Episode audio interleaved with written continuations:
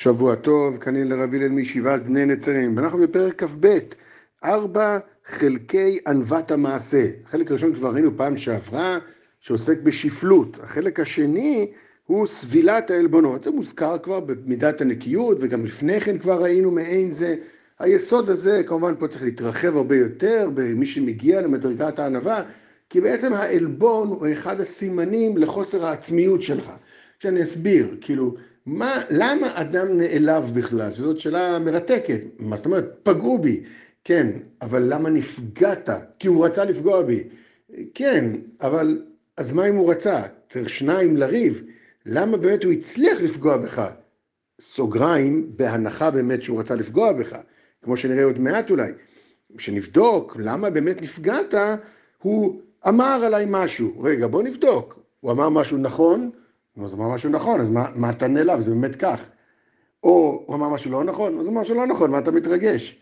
אלא העלבון נובע מפער בין איך שאני תופס את עצמי, או נקרא לזה בטוח בעצמי, מקבל את עצמי, נקרא לזה גם יותר מדויק אולי, לבין איך שאני מופיע בחברה, כאשר יש חוסר פער בין איפה שאני לבין איך שאני רוצה שיתפסו אותי בחברה, או איך שאני רוצה שיתפסו את, איך שאני תופס את עצמי, אז יופיע העלבון. כי בסוף, המעליב חשף משהו שלא רציתי שכולם ידעו, או חשף משהו שמערער אותי, כי אני גם ככה לא בטוח בעצמי.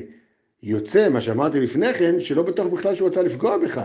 זה בגלל שאתה לא מספיק, יש לך עמידה עצמית, שהיא מה שאנחנו עומדים בפרק הזה, ענווה, אז בגלל זה, כל אמירה, לא כל, אבל אמירה של הזולת משקפת את חוסר העצמיות שלך, ולכן בספרים, בחובות הלבבות ועוד, ספרי מוסר, מעריכים מאוד בעצם המנגנון הזה, פלא יועץ, כאשר מישהו מעליב אותך, בעצם זה מנגנון נפלא לבניית ענווה, כי אתה תמיד תשאל את עצמך, ממה נפשך? אם זה נכון, זה נכון, למה אני מתכחש לזה? אני לא רוצה שכולם ידעו, למה אתה לא רוצה שכולם ידעו? מה, אתה מנסה להיות מישהו שאתה לא? ואם זה לא נכון, מה אכפת לך? זה לא נכון. לא, כולם יחשבו עליי. מה אכפת לך? מה חושבים עליך? אתה זה אתה, ואחרים זה אחרים. זה בעצם מנגנון הענווה. וכמו שכבר אמר בפרק י"א, הגדול שלו, כולם הלל הזקן, הסיפור המפורסם של מעשה בהלל, שלא כעס, למרות שביזו אותו והשמיץ אותו, הוא לא, הוא זה הוא. כמו שאמרנו פעמים קודמות, הענווה זה לכך נוצרת, זה תפקידך, זה מה שאתה. החלק השלישי, שנאת הרבנות ובריחת הכבוד. זה אין לי מה להרחיב כל כך, אבל מי שפה נושא מהשומעים, שנושא בתפקיד, בתור מורה, רב, ראש ישיבה, לא משנה, מפקד בצבא, יש לו מימד מסוים שהאדם הזה בעצם נתפס על כל מי שתחת ידו וממשלתו.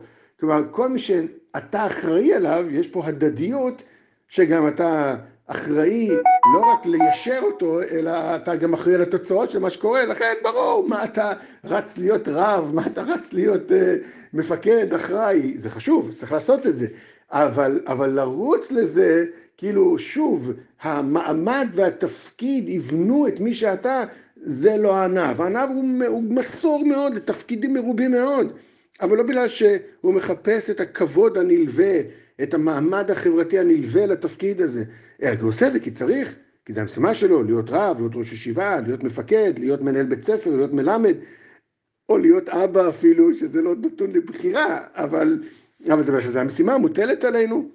החלק הרביעי הוא כבוד לכל אדם, וזה כמובן מתבקש, כאשר אדם, ככל שאדם מכיר את עצמו, מבוסס במי שהוא, לא מודד את עצמו ביחס לאחרים, לא נמצא על איזה רצף של השוואה, אני יותר מי, אני פחות מזה ויותר מזה, וכל הזמן נמצא בהשוואה, אז יש לו פניות להסתכל על כל אחד שסביבו ולראות אותו כמות שהוא, ולכן אדם ענב, אחד הסימנים זה שהוא אהוב על כולם, וכולם מרוצים ממנו, וכולם מקבלים ממנו, וכולם רוצים לעזור לו, והוא לא, כל הדוגמאות של גדולי ישראל, של האהבה גדולה שהייתה להם, כלפי כולם וכולם כלפיהם, היות והם לא מרגישים אף פעם, הוא לא מרגיש שאנשים מאיימים על המקום שלו, ואנשים לא מרגישים שהוא שופט ומודד אותם לפי משהו שהוא לא נכון, לכן הם מרבים אהבה. אז כמובן, מסיים במסד שרים, בפרק הזה של מידת הענווה, ברור שאדם כזה יש לו הרבה פחות טרדות, הרבה פחות הסחות דעת,